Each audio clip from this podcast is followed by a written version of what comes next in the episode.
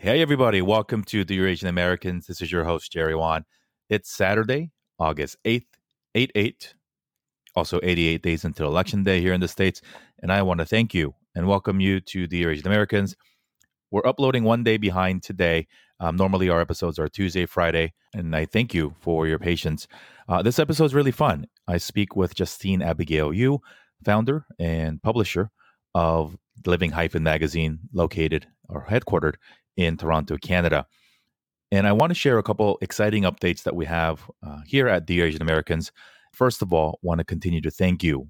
We just passed last week our 10,000 listen mark, which is a super big milestone. And I'm so proud and so humbled of this achievement that we've been able to cross. Big thanks to all of our 65 plus guests that we've had on the show, um, to all of you who are listening from all across the country in Indiana, in Ohio, in New York and even places abroad. So thank you to every single person who's ever listened. And if you're listening to this now, know that I am so, so, so grateful for you.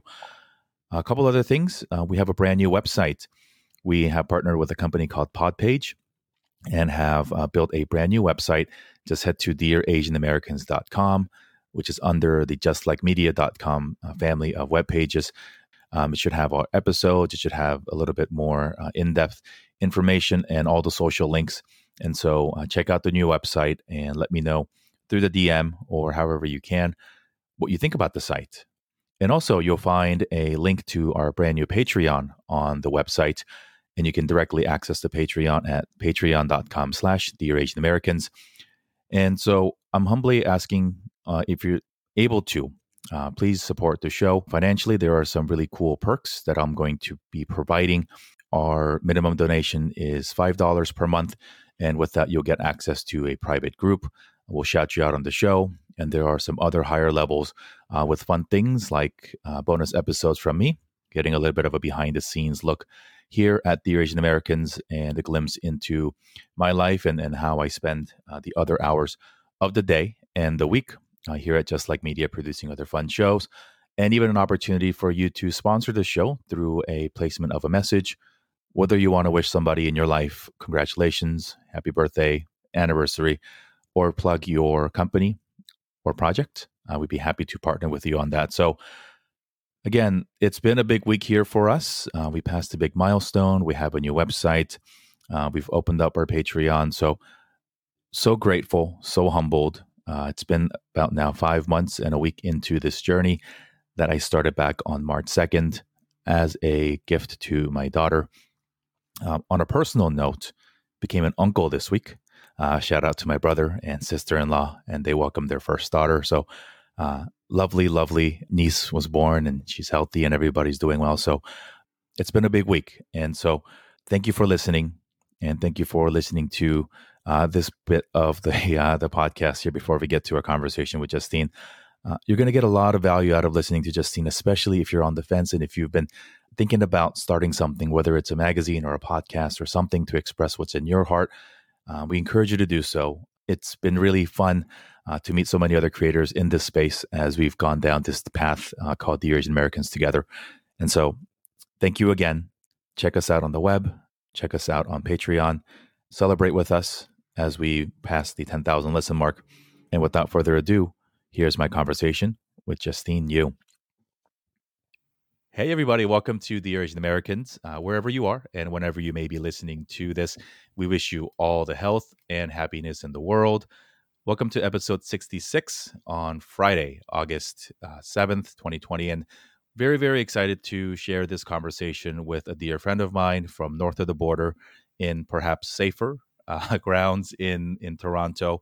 Um, and I think for a lot of us Americans, we have gone through 2020, um, you know, starting on a high note, right? Like we had um, Awkwafina killing it, and then we had, you know, Parasite that once. We're like, this is the year of the Asian Americans, or at least Asians globally. And then, you know, COVID happens, and um, we get hated on, and, and racism on, and um, and and while we think you know a little bit of that might be an american specific issue and depending on where you're listening to us from and the diversity of the immediate areas in which you you exist and go to school and or nobody's going to school work and you know your neighbors um you know i i think we as even Asian Americans have this American bias that it is our unique experiences of being in the states that I think inform and, and shape our worldviews.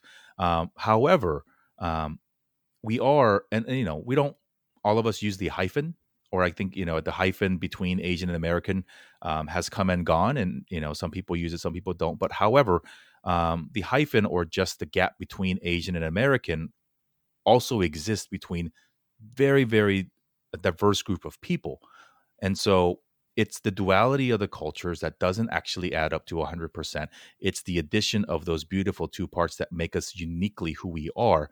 And so, my guest today is the founder and editor of a magazine and a movement and a creation and a creator of the living hyphen, um, all the way from, as the kids call it, the six uh, welcome, Justine Yu to Dear Asian Americans. Hi, Justine. Hey, Jerry. Thank you for having me and for that introduction. yeah. I'm glad we're able to connect over Zoom because we're not allowed in Canada, I think. Um, or we're not. No, you're um, not. Not yet. Not yet. I, I, saw this map recently of like, here's all the places your American passport doesn't get you into. And it's like, uh oh. And, you know, it was stupid. And the places that were allowed uh, were very few Right. But like it had also like identified America as a place, which is duh. Right. But visibly, at least because it's such a large landmass, it yeah. made it seem like we were welcome in more places than we are. Um, but yeah, w- welcome to the show. Uh, love what you do. I think we connected on Instagram a few months ago um, mm-hmm. um, as we began, or at least at least I began my Dear Asian Americans journey into finding other like-minded, badass Asian Americans and Asians globally who want to explore this topic of you know dual identity and biculturalism and not even biculturalism but multiculturalism where we sort of create this new third culture uh, depending on where you are when you came here what you do and then what's important to you.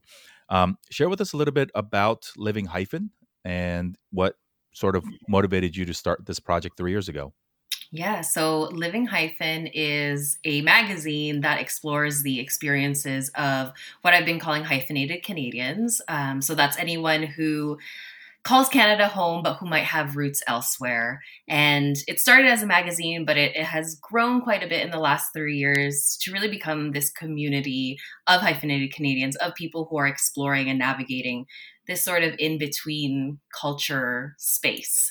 Um, and yeah, I started about three years ago. And ooh, lo- do you want the long or short story? We'll probably get to the long story of this.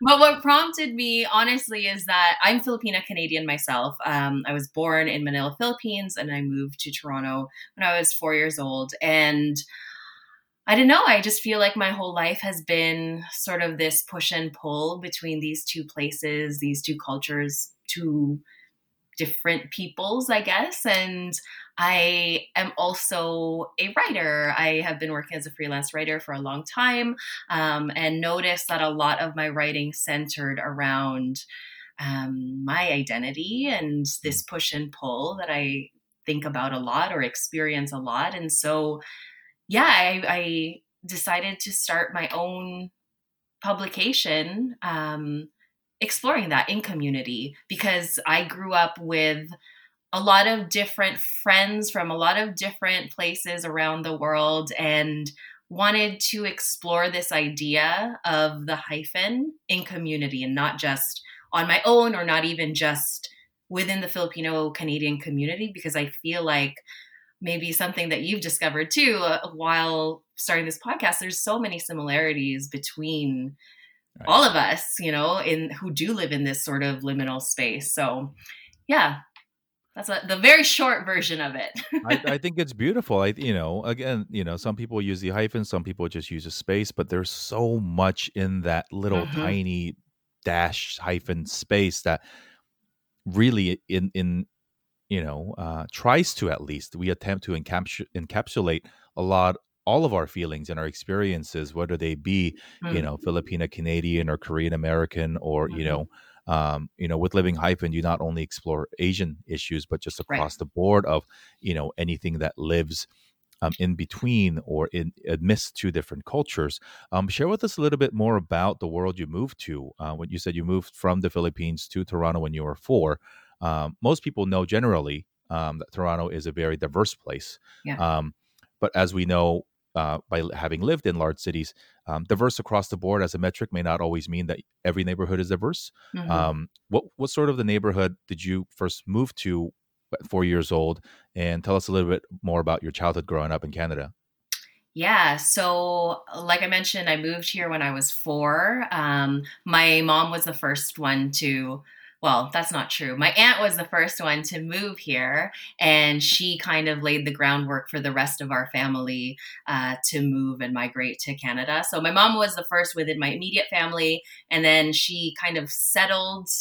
Um, you know, found a job, found an apartment, all of these things really laid the groundwork for my family. And then my dad and I moved together uh, when I was four. And I'm I consider myself very lucky. Again, I live in Toronto. It is very diverse. And I did happen to live in a very multicultural city. I first moved to, um, I don't know if it's considered a suburb still or if it's a city in its own right, but a suburb out right outside of Toronto called Scarborough, which is very, very very diverse. A lot of folks from the Philippines, from the Caribbean, from South Asia, just all over the place. Um, and so for the first maybe four years, I grew up there. Afterwards, moved to another suburb called Markham, which I don't know if you have any Canadian listeners, but it's pretty well known to be very, very Asian. Um, mm. We have what I believe is the largest Asian mall. It's called Pacific Mall,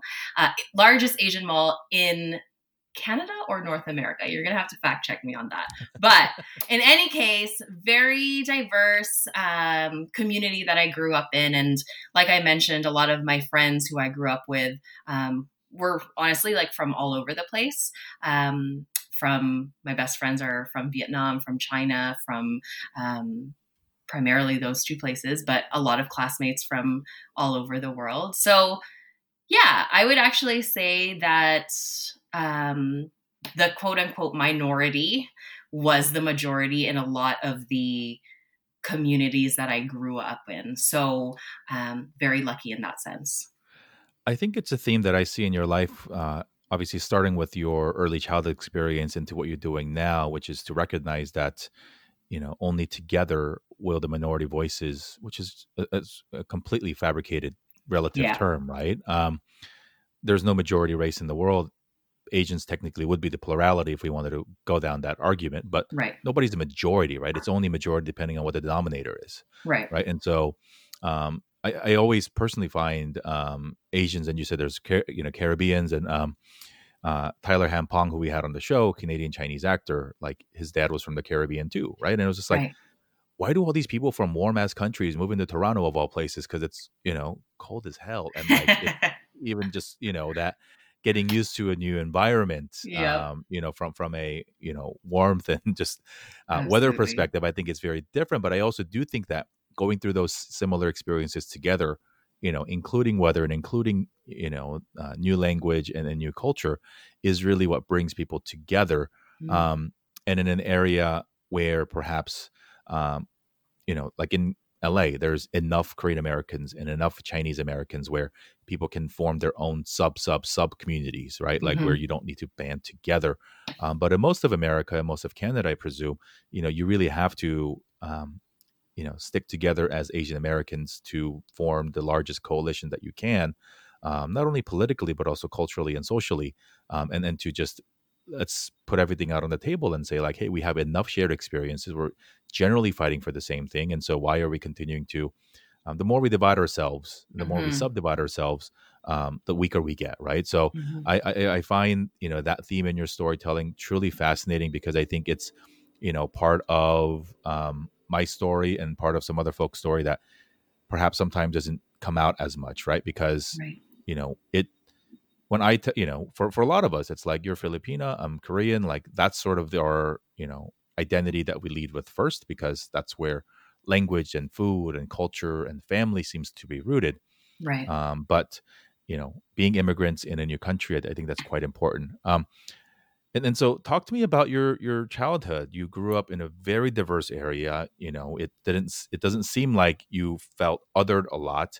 Um, what were some of the early and growing in your adolescent role models and things that you aspired to be and to do growing up in a very multicultural and supportive Mhm. environment. You know, it's funny when you put it that way. And I've been thinking about this a lot because I don't, again, I grew up with a lot of friends from different cultures, very diverse community. And you mentioned I did I feel I did I feel othered?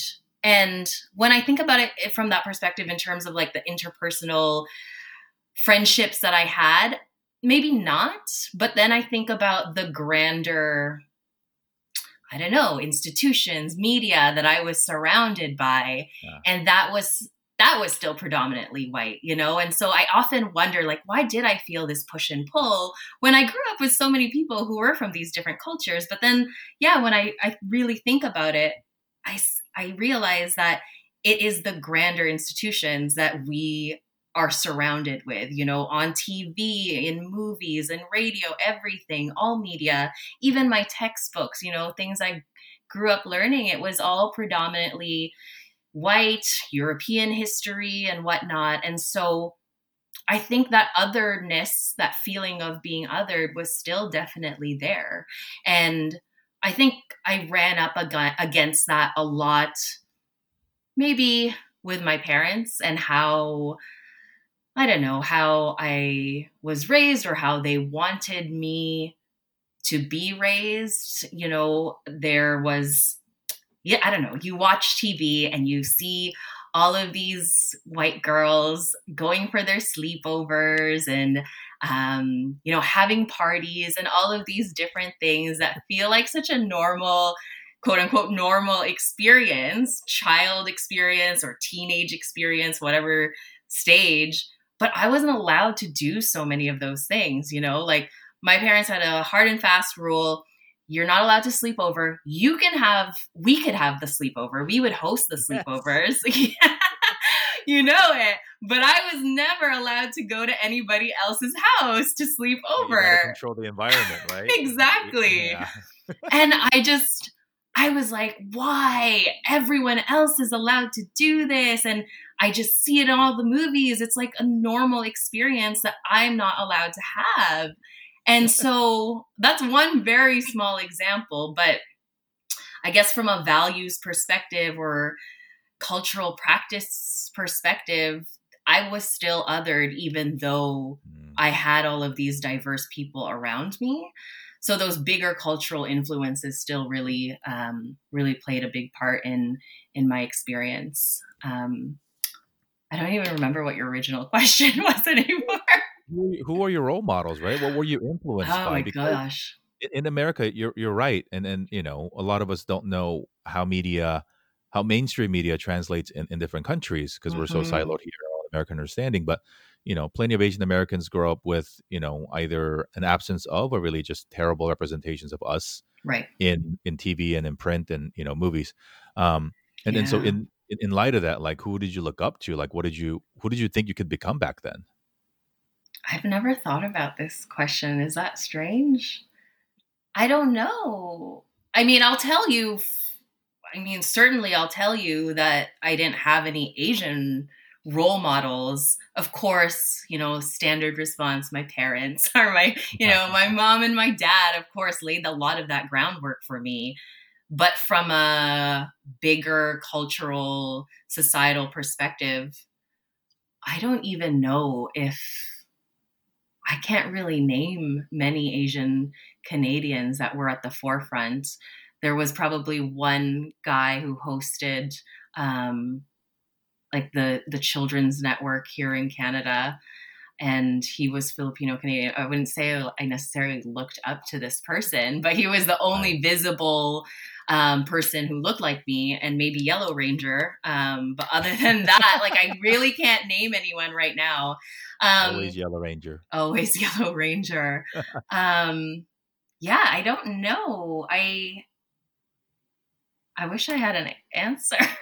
No, I, I think it's Is that it- it- it- it's part of no, it's not sad. It, it's part of the process. But now you're you know you're you're, you're now trying to do and, and be the you know Yeah. at least a visible role model through the work that you do and, and the content that you create. So perhaps that a little Justine somewhere can say, hey, you know, I can make a magazine one day, right? Because Yeah. Big Sis is doing it. Um, yeah.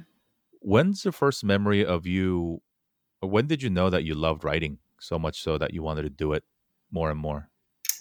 Um, I think in high school, I was always a big journaler. Um, I was always writing um, in my journal. And I think it was like my senior year of high school where I, or sorry, um, grade 11, where I started writing for the newspaper.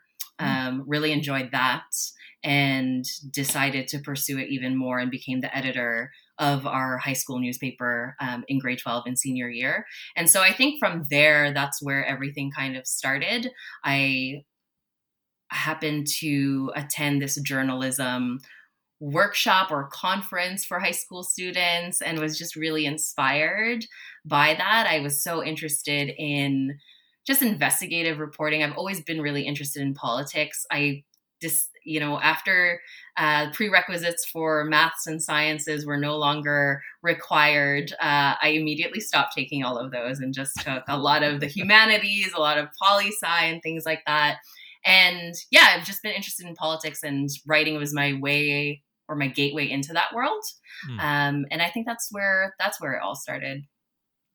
That's very cool. Um, and, and shout outs to you. You you excelled academically um, we'll, we'll, publicly shout you out here, and then you're a magna cum laude graduate, and you served on the editorial boards oh of a lot of different publications, which which I think is important because even at that, you know, mm. even during that part of your life, you know, it's we always talk about content, right? Especially when it comes to creating something like, you know, whether it's a podcast or a magazine or whatever. Uh, but what we always miss, I think, is who's doing it and what context are they writing from, hmm, right? right? Because especially academic papers have such biases that we all understand that like we talk about history books all the time. Who writes right. history books right? Like people who want you to remember history a very specific way that advances their yeah. it benefits them. Correct. So yeah.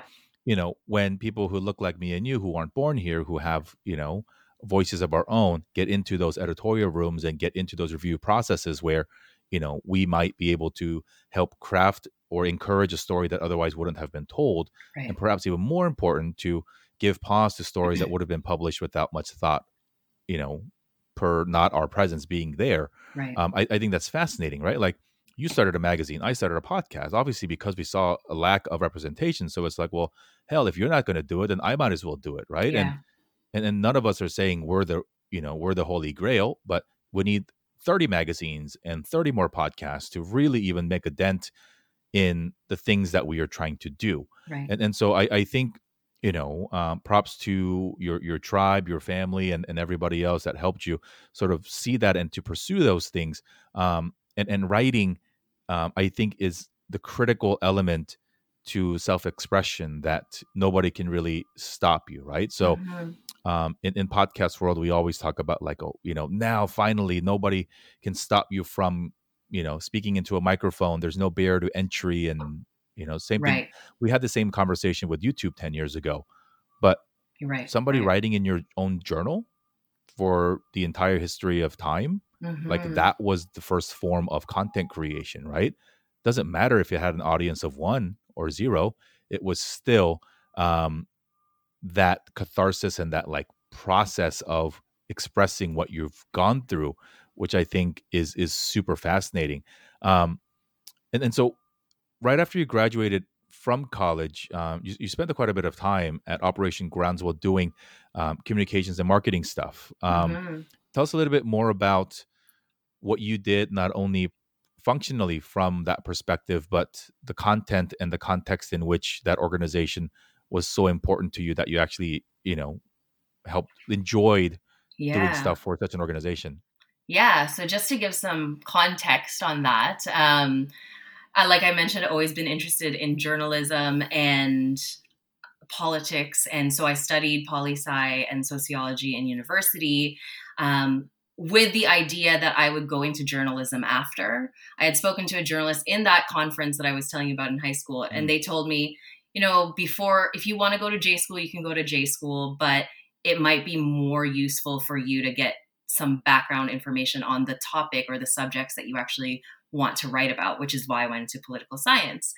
And I during my university, I happened to have an internship with another organization called Journalists for Human Rights, and it was a social media internship uh, back in 2009 when I don't think anyone was really using social media from a business or an organizational perspective. I still don't know how I got that internship, probably because I was just 19 or 18 at the time, and they're like, a young person, she must know what's going on.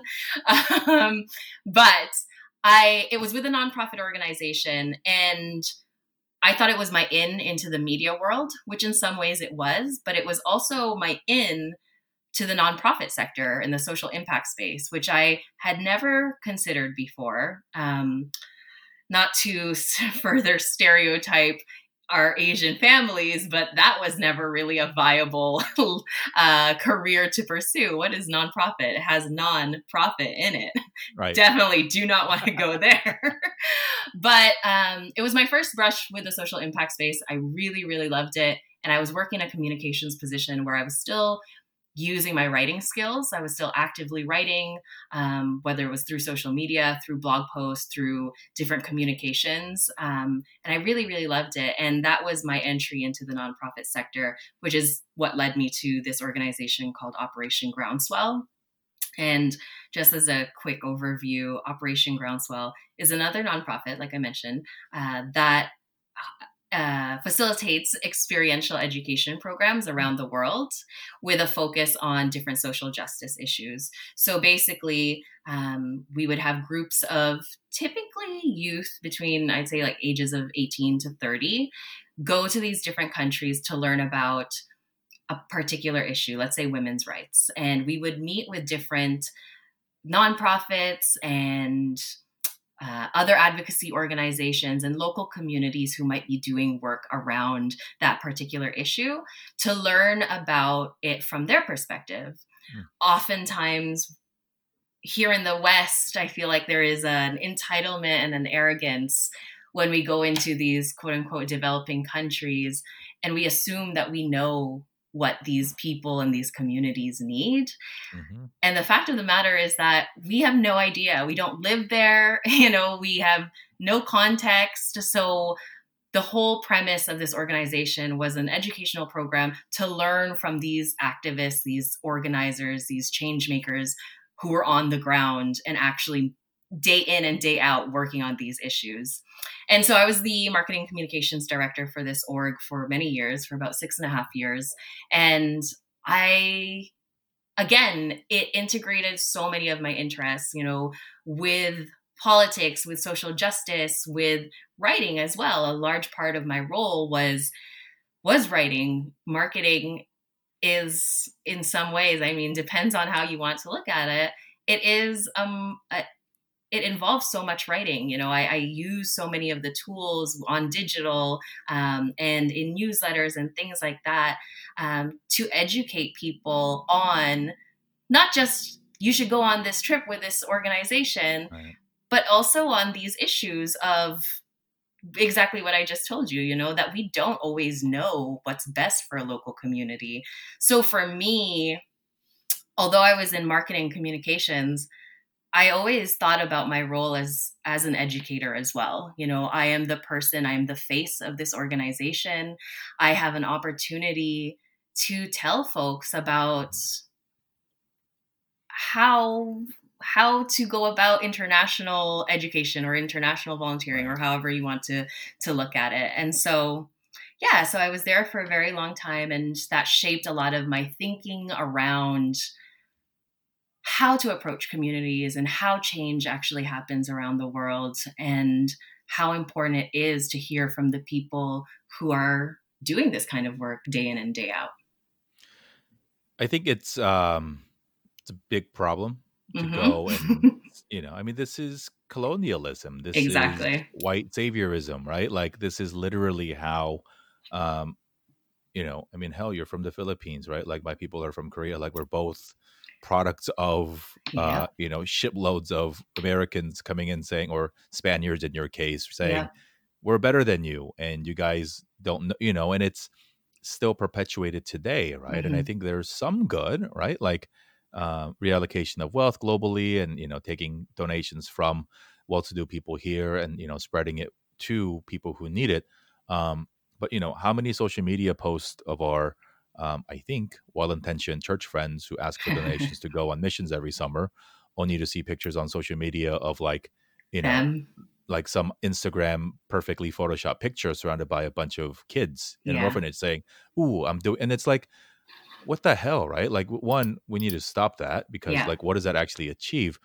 Um, but two, also, you know, being Asian in that mix also makes us adjacently complicit mm-hmm. in the fact that we can get away with that, right? Because mm-hmm. we are no longer quote unquote third world country people. Um, I can imagine, you know, if if this was uh, I don't know, 50 years ago even, right? Like Philippines, Korea, a lot of different right. Asian countries look very different, right? Like um and we had the other impact for our friends from, you know, Vietnam and Cambodia and stuff. Like they didn't need to go and save them. They came here to be saved, quote unquote. Right. And so, you know, folks took them in and as refugees. And so I, I, it's it's such a paradigm shifting and perspective bursting experience that I think you had um, to be able to really appreciate the fact that um, everybody's voice deserves to be heard, particularly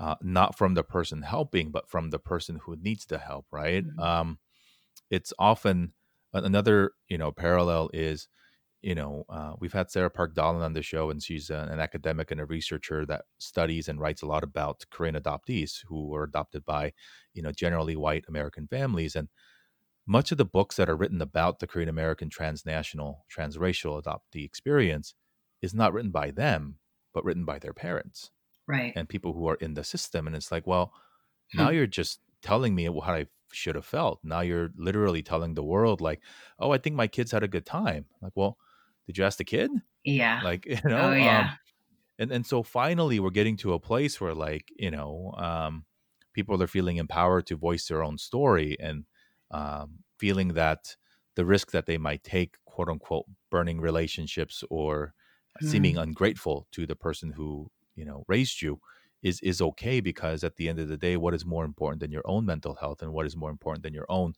uh, storytelling um, and, and so you started living hyphen while you were still doing that as a profession um, yeah. what, what was there a particular point where you're just like this is it like a light bulb moment or how, how did it go from you know uh, your lifelong passion of writing and you know fighting for people giving people's giving people who need a voice to actually putting the proverbial pen to paper and saying, you know, let's publish something. Yeah. So I guess as I mentioned, uh, so much of my writing has always, my personal writing at least, not my work writing, but my personal writing has centered around my identity as a Filipina Canadian. And it's just something that's really important to me, expressing and navigating, you know, that push and pull. Um, but it was actually, I, I can identify like the light bulb moment for me when I wanted to create Living Hyphen. Um, I am also part of what's called the Feminist Art Collective here hmm. in Toronto. So again, really passionate about social justice issues. Um, and while I was working with Operation Groundswell, I was also doing some volunteer work as an organizer for the Feminist Art Collective. And every few years, we host um, a feminist art conference that brings activists and academics and artists together to explore feminist issues, intersectional feminist issues. And one year in 2015, I was helping to organize this one panel that was all about oh, all about uh, writers or publishers of color and what their experiences have been in the publishing industry. And it was a panel again of writers of color and they were all sharing their experiences and a lot of the obstacles that they had had to go through um, in publishing or in writing their work. And i distinctly just remember listening and kind of disbelief. Maybe now it shouldn't be such disbelief, but I was younger then too. Um, and I distinctly remember there was this one woman who, she's a Japanese Canadian novelist, and she was born in Canada, but similar to me, had this you know, deep rooted, lifelong feeling of push and pull between Japan and Canada. And her novel centered around that experience. And so she wrote her novel, submitted it to her editor, her publisher, and then she received um, feedback from the editor on her manuscript. And that editor told her basically that her story wasn't Japanese enough. Aye. and she was just like, what does that even mean when I myself am Japanese and this is my experience? And again, all of those other writers of color sharing very similar experiences. And it was a light bulb moment for me thinking that oh my God, so much of my writing centers around my identity as a Filipina Canadian. Is there going to be someone in this editorial position one day, if I choose to write a, my story, who tells me that my story isn't Filipino enough, isn't Canadian enough, isn't valid, you know? And that thought just really jolted me and really scared me. And I decided that I need to do this on my own. You know, I need to be the one to create the space for myself and for other people. And I can't wait for some predominantly probably white editor to let me in you know i need i always say this we need to build our own houses and yes. it actually took me so that was 2015 but it took me 2 years to actually put everything everything together 2 or 3 years really and the reason for that was for those two years, well, life was happening, of course, but also there was a lot of doubt. And I kept asking around are there already publications that exist like this? Can you hear the background? Yes, it's it's actually fitting. No, the alarm bells are sounding, and the oh. no, right? No, I I want to I want to just take a pause real quick, right? Because we get asked and we ask ourselves that very dumb question of this theory of scarcity right this yes. limited theory of exactly if if if i look i there's so much to unpack just right here right like number one no there's never enough anything of anything right so the moment you ask that you lose right yeah. so if you're out there and you're doing your market research or you're just like thinking of reasons to quit right like giving yeah. yourself excuses um and if you're listening to this and you want to create an Asian American podcast, do it. Mm-hmm. I will help you. I will help you create it, right? I will guest on it for you. I will market it for you, right? Because the goal isn't to have me dominate or have anybody dominate.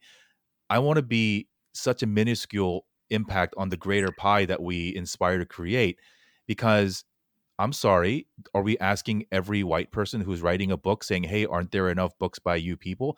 Hell no, exactly. right? And have you ever gone to a bookstore um, you know physical bookstore and you go down the aisles and you go and and just I know a lot of the times when we go to bookstores we're just like you know targeted we're looking for this type of book but just go there and look mm-hmm. there are tens of thousands of books written across various topics by tens of thousands of untalented average people whose only difference is that they deserved they thought that they deserved their voice to be heard yeah. and sure go through the process, right? Like, you know, I can't tell you how for how many about two years myself, like I'm gonna start a podcast. And it's always in the future tense. I'm going to, I'm going to.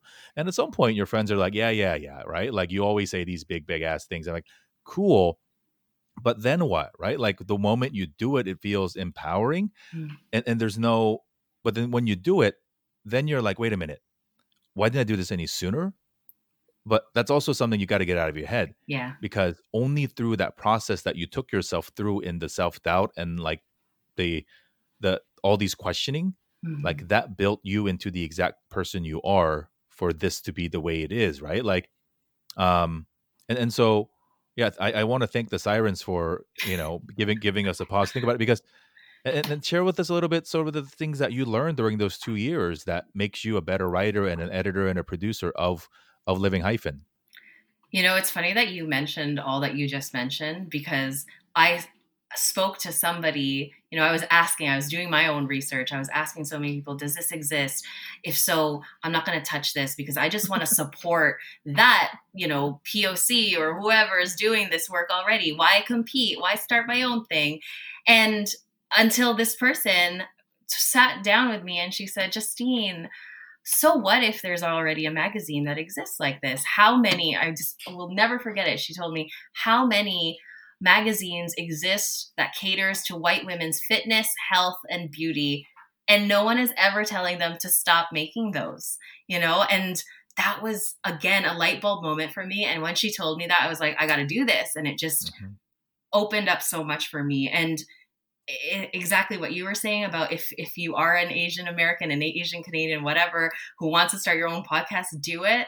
That's has been my feeling too. That I had been operating under this this idea of scarcity, you know, that mm-hmm. we have been fed all of our lives, that we have fallen into, and I completely bought into it clearly, and but now that I've produced this magazine, I realize that there's just not enough spaces that exist for Black, Indigenous, and people of color. And, you know, I can't publish everyone, you know, mm-hmm. that's just a fact. Like, I just can't. I've gotten, I guess this is a key learning actually. So I, um, in 2017, August of 2017, put out a call for submissions for poetry, illustrations, essays, short stories, all sorts of different art forms exploring mm-hmm. this this theme of living in between cultures and to be honest i thought that i thought that we'd receive maybe 15 20 um, stories probably from my close friends and we'd make a really great zine and it would be this awesome thing that i did and then you know submission deadline rolls around and I got over 200 submissions wow. from yeah, from artists and writers from all across Canada, not just in Toronto. And it just completely surprised me. Did not expect that kind of response. Yeah. And for me, it just highlighted that people are hungry one for these stories to be shared or to you know yeah for these stories to be shared but also hungry to tell their stories right. you know? And so yeah that was a really eye big eye opener for me. And what i meant to say was that you know we had over 200 submissions. It's a print publication. Obviously i can't print all of them but i feel so strongly that these stories are so important and how i wish that i could filter the other uh, entries or the other stories to other publications that it might be a fit for. But right now, there there's definitely more that has popped up in the last few years, but it's still not enough, you know. And how wonderful would it be for me to be able to provide these resources to these artists and writers and say, hey, it's not a fit here, but here's another place that you could potentially submit your work to. You know, we just need to keep creating these spaces for us to share these stories. 100%. And I think it's because you, you mentioned, you know, outside forces that led us to believe that we weren't allowed to, right? That we mm-hmm. always had to seek permission. And um, it's important to point out that a lot of that came from within our own communities, within our own families, even. Yeah. Right. Um, keep your head down, work hard, don't rock the boat. You know, um, assimilate all these things that just led us to believe that we weren't allowed to. Right. Like, yeah you know that's not that's not for people like us is something that a lot of us heard growing up right exactly. or um, we just don't see it right and i mm-hmm. think you know power to our parents for coming to a brand new country and like dealing with shit that we probably can't deal with now right can you imagine moving now no. in, in our 30s to like brand new country brand like with kids in tow like yeah um it's insane and and and so you know if, if you're listening to justine and, and me right now and you have an idea, um, do it. And do it because you deserve it. Do it because your stories matter. Um, and if I happen to be the first person and Justine happens to be the first person to tell you that your stories are worth it, then all the time and hours that her and I have, she and I have collectively spent producing our own things and sharing this conversation is all worth it. Um, and and don't tell anybody, don't let anybody else tell you that your story doesn't matter. Um, you know, some stories are more emotional than others. Fine, right? Some stories sell better copies. Fine, but that doesn't take away from the fact that your your story matters, right? And um, and if you are crazy like we are, and you take it a step further, and you want to spend even more time and more energy and more late nights creating a platform to bring others along, as Justine mentioned, to build a goddamn new house to then be able to invite other people to speak on your own platform, do it. Um, but don't fool yourself. It's it's a lot of hard work. Mm-hmm. Um, Justine's been at it for three years. This is episode sixty six. It's literally uh, the most challenging yet rewarding thing I've done, and it's easy to quit um, because you know it's hard work. Um, so I encourage everybody to do it, but also commit yourself.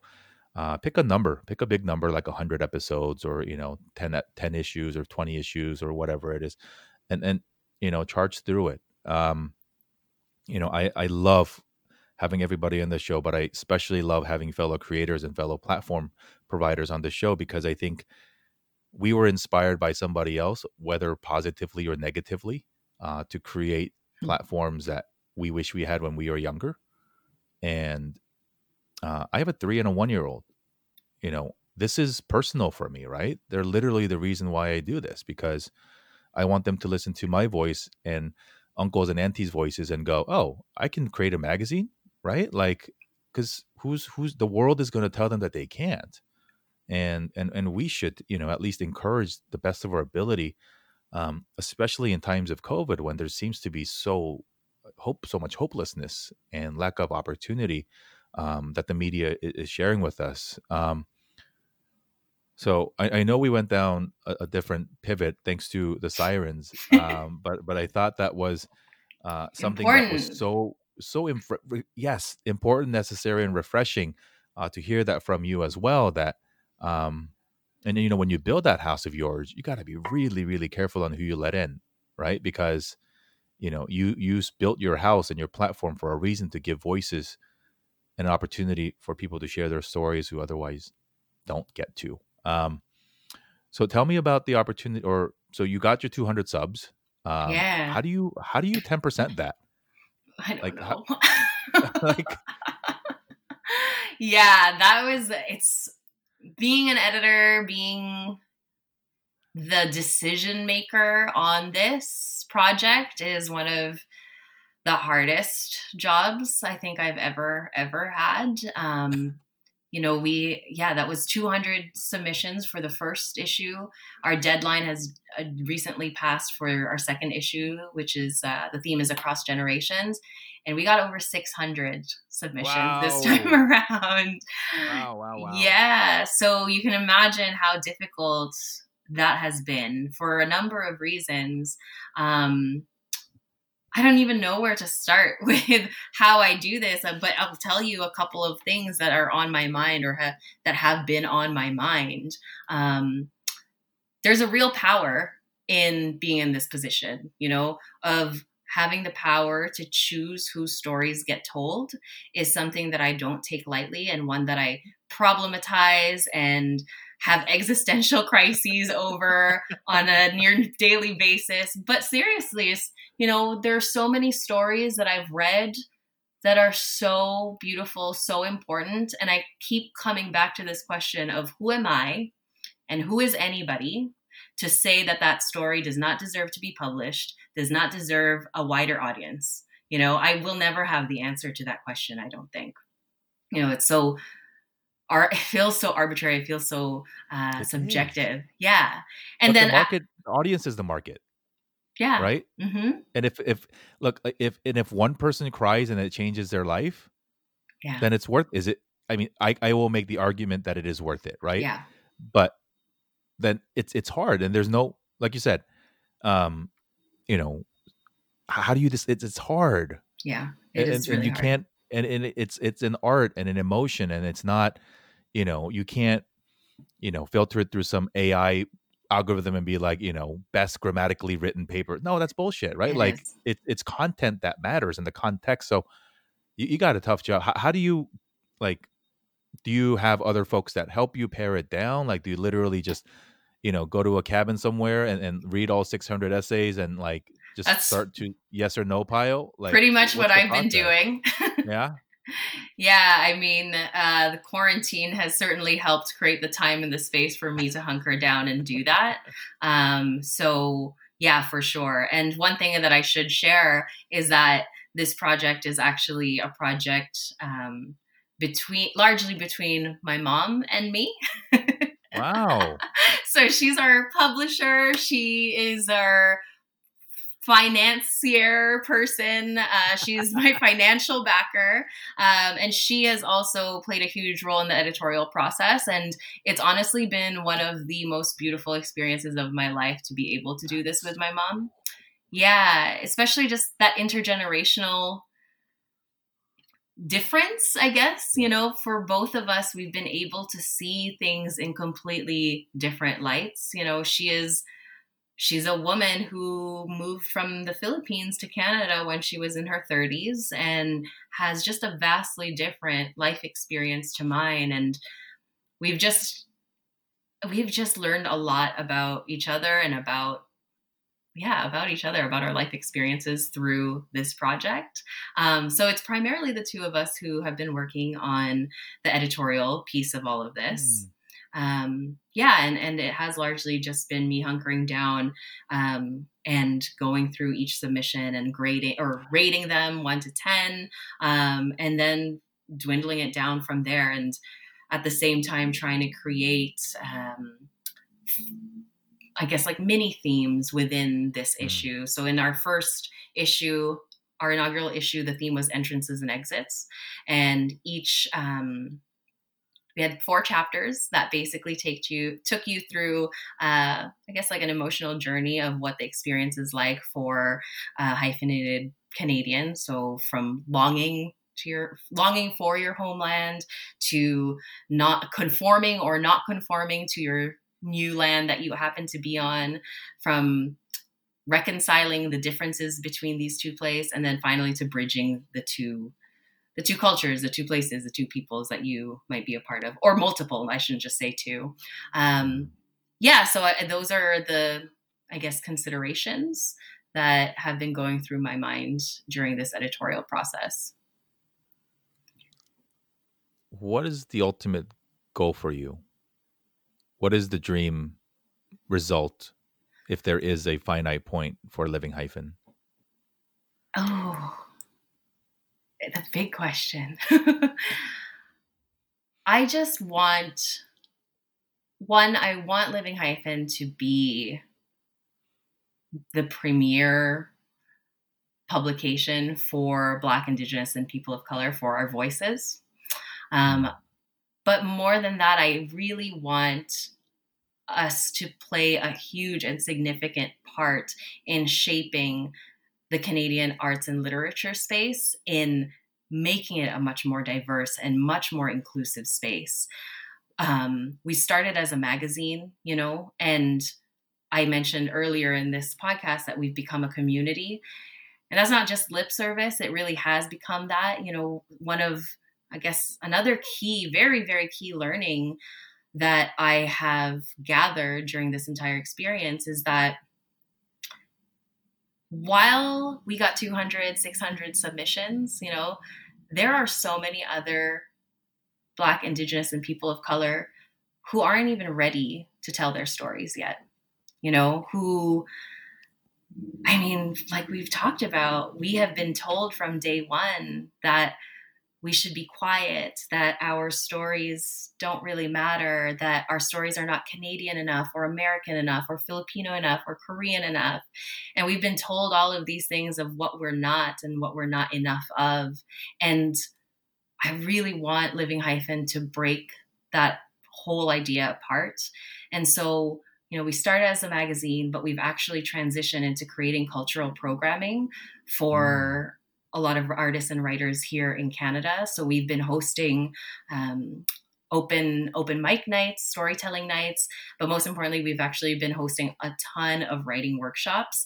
Initially, they were all in person. Uh, since June, we've pivoted to virtual, which has actually been very.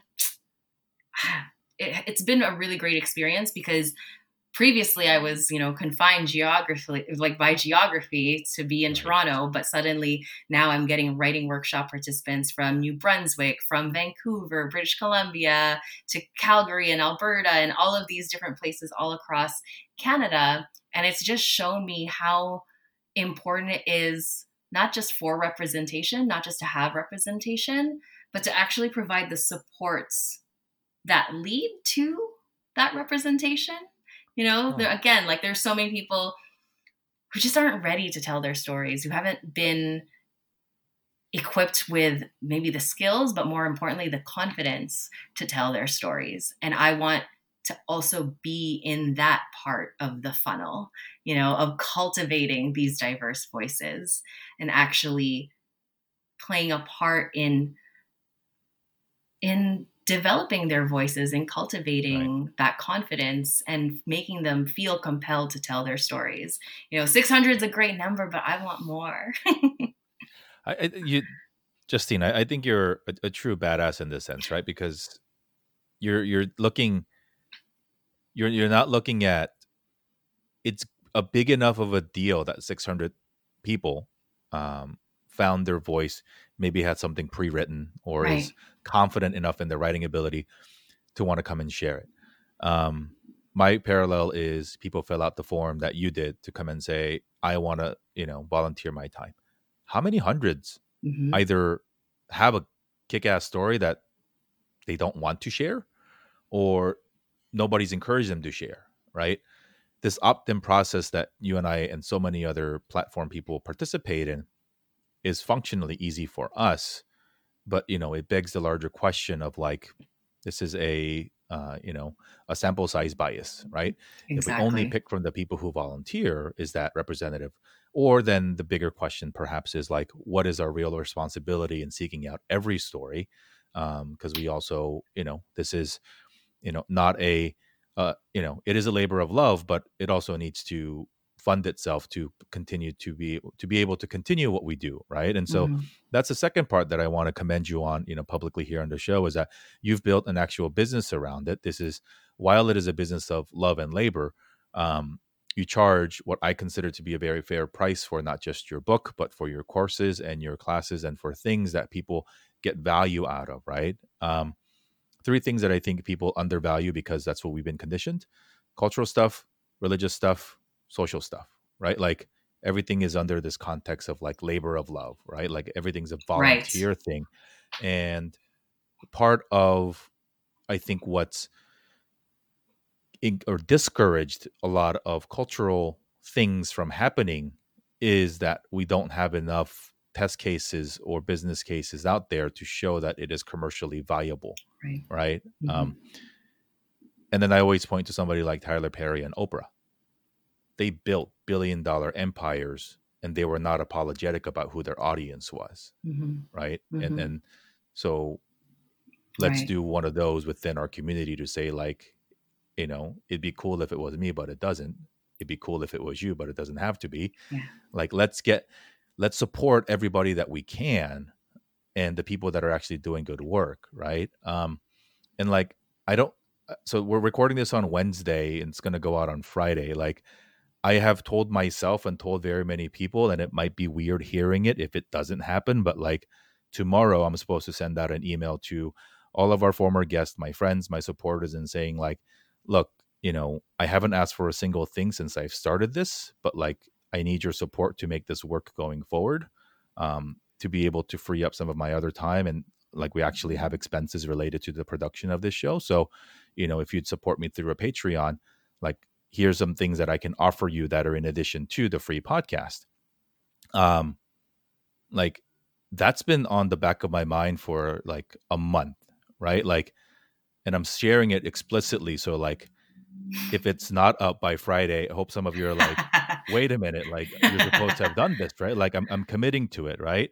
Um, but I think that's the other part that I think we're also, as creators and as cultural creators of cultural content, uh, we're not necessarily so blunt and open about at times, right? Um, mm-hmm. Um, the amount of time that it requires, the amount of labor and our friends' help and our community's help, and actual investment of dollars that go into creating something.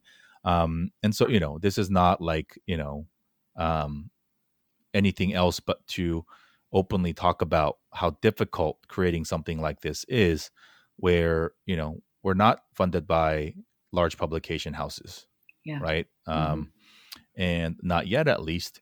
you know investors aren't lining up to support magazines and podcasts of you know uh, Asian American or you know uh, Black Indigenous people of color storytelling initiatives.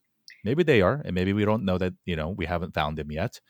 But you know, I, I hope we get to a point where, um, you know, I am grateful for every single listener, um, as I'm sure you're for every single person that buys it and that likes an Instagram post and all that.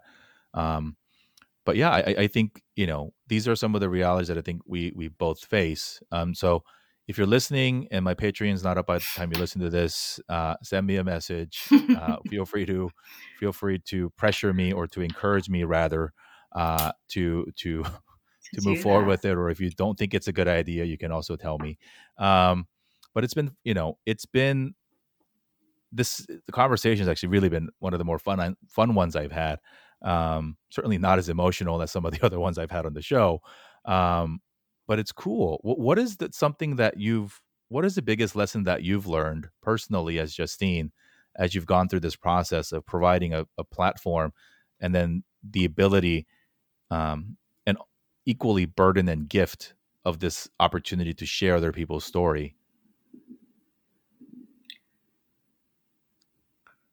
think the biggest lesson for me that I want to impart to to everyone, what I do in every living hyphen event and every writing workshop that I host, it's that your story matters. And your story matters and it needs to be heard, whether you do it through you know your instagram whether it's through a podcast whether through a publication whatever the means is your story matters and I just want to encourage more and more people to feel comfortable, to feel compelled and confident to share their story.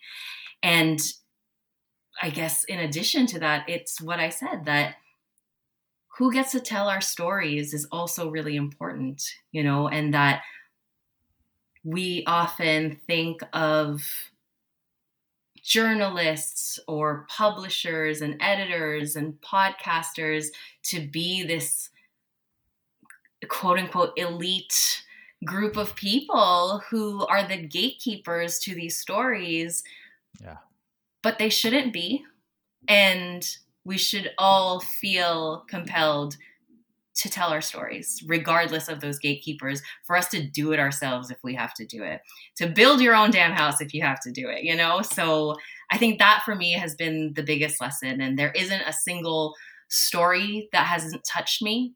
I know that mm. sounds maybe cheesy or cliche or whatnot, but I'm serious. There's not a single story that hasn't touched me because it's personal and i feel honored and humbled every day that i get to read these stories to know that these people feel safe and that they feel comfortable to share something so vulnerable with me and with the living hyphen community. I think you bring up such wonderful points justine and and one thing that i do want to you know touch upon too is in this digital world that we live in um, and, and my content distribution model is digital um, and, and your you can track by sales, right? Like mm-hmm. um, data, data, data is, is something that we we live in and that it's just thrown at us all the time. It's really, really easy to focus on vanity metrics to judge our success.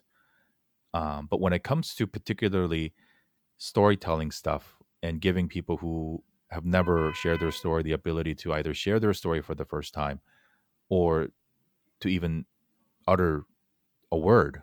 Um, like one is the actual number that you're seeking to get, right? Like if your story, if that person's story moves one person, yeah. Um, look, we can compare ourselves ad nauseum to, you know, uh, other people, other media properties that have 10x, 100x the times of followers and listeners and whatever. Um, but we get humbled so often, mm-hmm. so often um, by the people who tell us, like your stuff helped me so much and it's really the folk it should really be the focus of why we do what we do um yes the commerce matters because it funds the thing yes getting it out there and the amplification matters because only through that will it might will it uh, has a chance to reach that one person for whom this is life changing. Mm-hmm. Um, but you know, it, it's really that like right for an audience of one, and going off of what I encourage people to do earlier in starting whatever it is in the back of your mind, you will change at least one person's life when you decide to produce and create something, and that person is you. Because my life has fundamentally changed because of this. I know yours has. Um, you know, it's given you an opportunity to spread your message and bring others along for the ride. Um, and and so I, I think that's really really wonderful. Um, so let's talk briefly. I don't want to belabor this particular point because it wasn't the happiest story to share, but Oh, yeah. um, but I do think but I do think it's important uh, Yeah. given like I mean they could have messed with like anybody else, but like you with the platform and that it, it- so. 2020 has been a hell of a year, um, and I and I was teasing earlier that things in Canada are, are quite better from uh, a racism perspective than we might feel in America. But um, share with us briefly what happened to you last week and, and some of the processing that you've done ever since then. Yeah, so last week or two weekends ago now, um, I was around Toronto. I was sitting in a park. I was reading. I was reading my book, and this is a park I frequent pretty often. There are always, you know, it's a park anyway. Uh, and a woman came up to me uh, to tell me that I was on private property. And I said, okay, thank you. Kind of brushed it off because, again, I was in a park. I frequented often. There are always people here. I decided just not to move. And when I refused to move after a while, she told me that she was going to call the police on me because I was hmm. trespassing. I was on private property.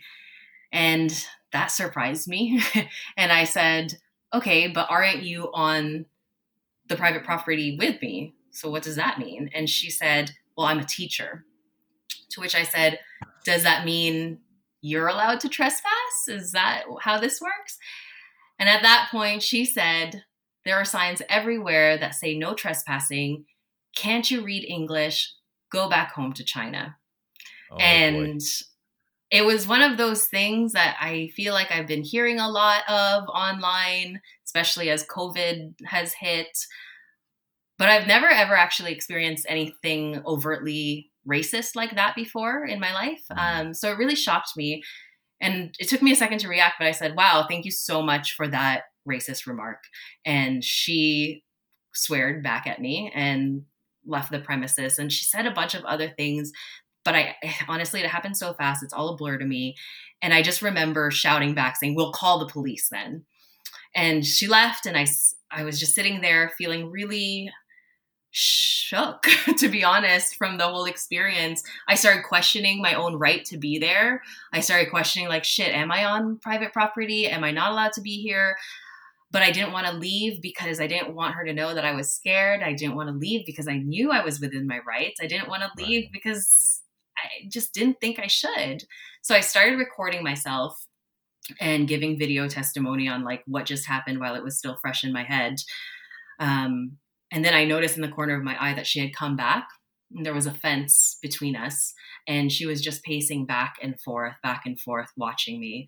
Literally, she, if you see the video, she looks like she's just prowling and stalking me. So I flip the camera to her, and she's just walking back and forth. And at some point, she yells out, All Chinese people should go to jail. Oh, and good. yeah, Thanks. and I was just, I got pissed off at that point and I started popping off because she told me she was a teacher and that was a mistake on her part because I was just infuriated to know that there is somebody who holds this position of power to teach young people and they harbor such violently racist beliefs. And so, you know, this video is online, it's made its rounds, and you can hear me yelling at her saying, Can you say that again? Say it louder.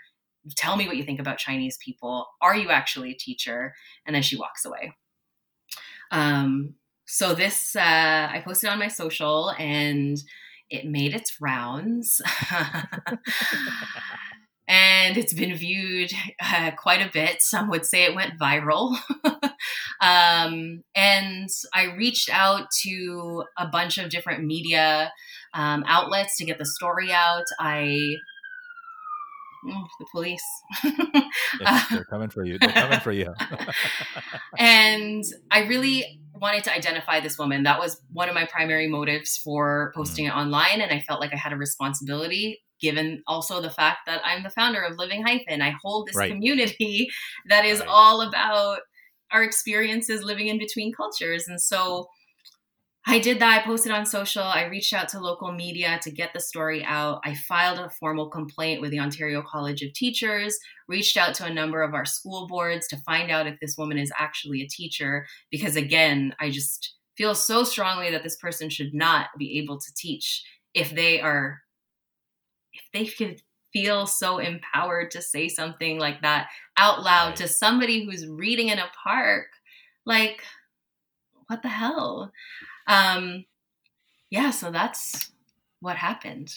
so Canada is, I always say this, you know, we often compare ourselves to the States, and I'll say for sure, minus this encounter, that our racism is not as loud, is not our as explicit maybe as the racism that we are seeing now and for a long time in America but it's definitely there. And mm. what I find here in Canada is actually quieter, which makes it even more dangerous. It's it's so much subtler. It almost feels like so much more sophisticated in the ways in which our racism works here. That that part is the the danger, I think.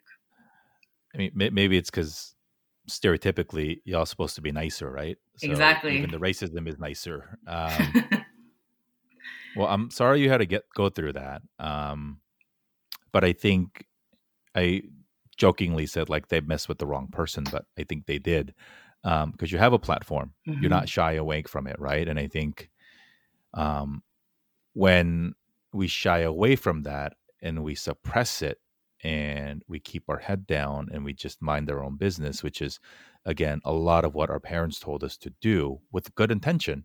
Mm-hmm. Survival. Um, they win. Correct but they win, yeah. right? Um, they want us to be quiet. They want they don't want us to go vote. They don't want us to you know call the news because they think they can get away with it, which is the audacity of privilege, right? Exactly. Like I can say whatever the hell I want to you in public, and I'm going to face no consequences.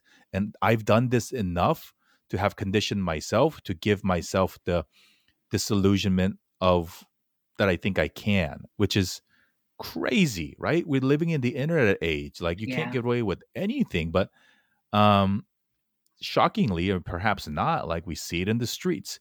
We see it on Facebook. We see it even on like professional places like LinkedIn where people are just like, I'm a racist. Come, I, you know, like, but they feel so empowered and yeah. fearless about what the world or other people are going to do to them. Um, but I do think as as unfortunate as that experience was for you super proud and super empowered and impressed by the way that you've handled it to uh you know use it for good mm-hmm. use it to mm-hmm. bring light on issues that um, still many people in our community don't think that this stuff is real yeah um, both covid and racism so uh i think it's good uh, trying to make you know something really positive out of a really negative experience mm-hmm. um, to encourage people to say like hey if it can happen to me right like i've committed my actual life and my time and our our you know like our family and yeah. our everything to ele- elevating these people's voices and like that's if that's and you are better prepared to respond to that mm-hmm. right mm-hmm. like what if that shit was to your mom or my mom, right? Like yeah. people don't know how to respond. You know, like that lady, the the grandma in Chinatown or in in New York, right? The 89 year old, yeah. like she literally said, "I didn't want to bother my kids, so I wasn't going to tell anybody about it." Yeah. How many of our parents have dealt with shit that they are not telling us because Absolutely. shame and they don't want to, you know, burden us with it, and it's so painful. But it goes really back to share your damn stories, yeah. right? And then share your families and your families and your parents' stories too, because um, they're not going to do it without our encouragement. And, and exactly. And we need to keep modeling this kind of response to show other people, you know, that we do have to speak up because if the standard yeah. has always been to be quiet, which I understand exactly, like it's a survival tactic, you know, but if we keep doing that, if we don't have examples of other alternatives of how to act in these situations, right. then we won't. I 100% agree. I think it's very complex, it's very deep. Um, and what outcome needs to happen for more of us to feel empowered to share. Um because there was a point i'm sure in your processing of it as it was happening is do i share it right? Do i document it? Yeah. Or you know she's crazy and i'm just going to let it go and move on with my life. Um and it's almost a split second decision but you know it's not a logical one in which you literally get to weigh out the pros and the cons of you know pressing that red button um but all in all i mean it is it, it is what it is um it happened and we have to i think use it as as painful as it may have been um you use it as a catalyst for us to do more good with it mm-hmm. um Absolutely. you know it's and and I think it it's really empowering um, for for you to come here and and to have you know uh, made yourself uh, vulnerable and uh, open mm-hmm. to sharing these stories, this particular story, um, far and wide. Um, and I, I, noticed that yesterday you shared something on Instagram too, where people made signs for you saying, "Miss you, it's okay to be here. Stay here, yeah. you know, however the hell you want." So um, you know know that there's more good people in the world than people you know crappy people like her mm-hmm. um and i think that's you know the, the hope of what canada can be a, the hope of what America is supposed to be and, and the fact that we in technicality uh, have the power to vote people in and create policy and laws that uh, can bring us to that place a little bit closer a little bit sooner mm-hmm. um, this has been um, one of the most refreshing conversations and fun conversations I've had, um, except for the last five minutes, um, about you know just creating platforms and giving ourselves permission not only to create for ourselves, but then to give a platform for other people to uh, share their stories on our own, um, in our own houses and our own stages.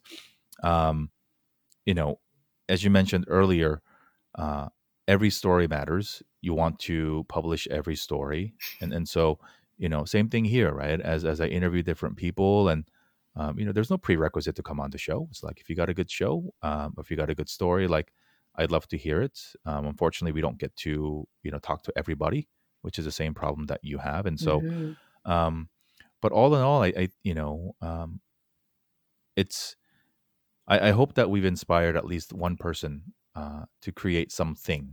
And if that something actually involves the invitation and the growing of the pie for us to even share, basically exponentially growing the opportunities for people to share, um, please do. And if, if this conversation has inspired you to do so, uh, please do reach out to us individually.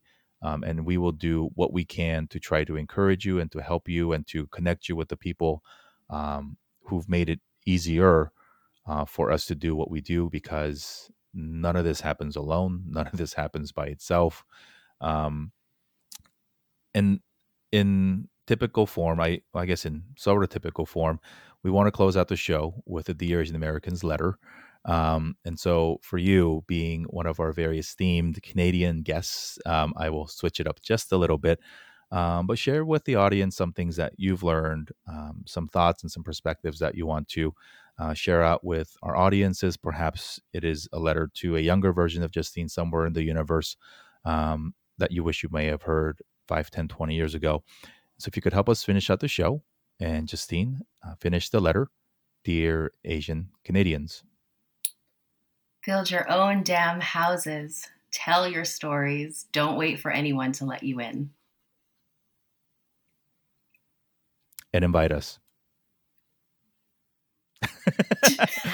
Thank you, Justine. No, this is, you know, look, I, I think we've uh, I've had the great fortune of meeting so many cool people. Um, you have to, and as as crappy as 2020 has been, um, and I led the intro with 2020 was supposed to be a good year for us, and it seems like in the moment uh, with COVID and with racism that it's it's uh, you know brought us down. But we're resilient. We figure out a way. Um, we stand on the backs of our ancestors who've been through enslavement, of concentration camps, of war, of occupation, and then here we are in our new home, trying to build a new house and an empire for our descendants to be proud of. And so I am really empowered and inspired by so many fellow people who are starting their own podcasts, starting their own magazines.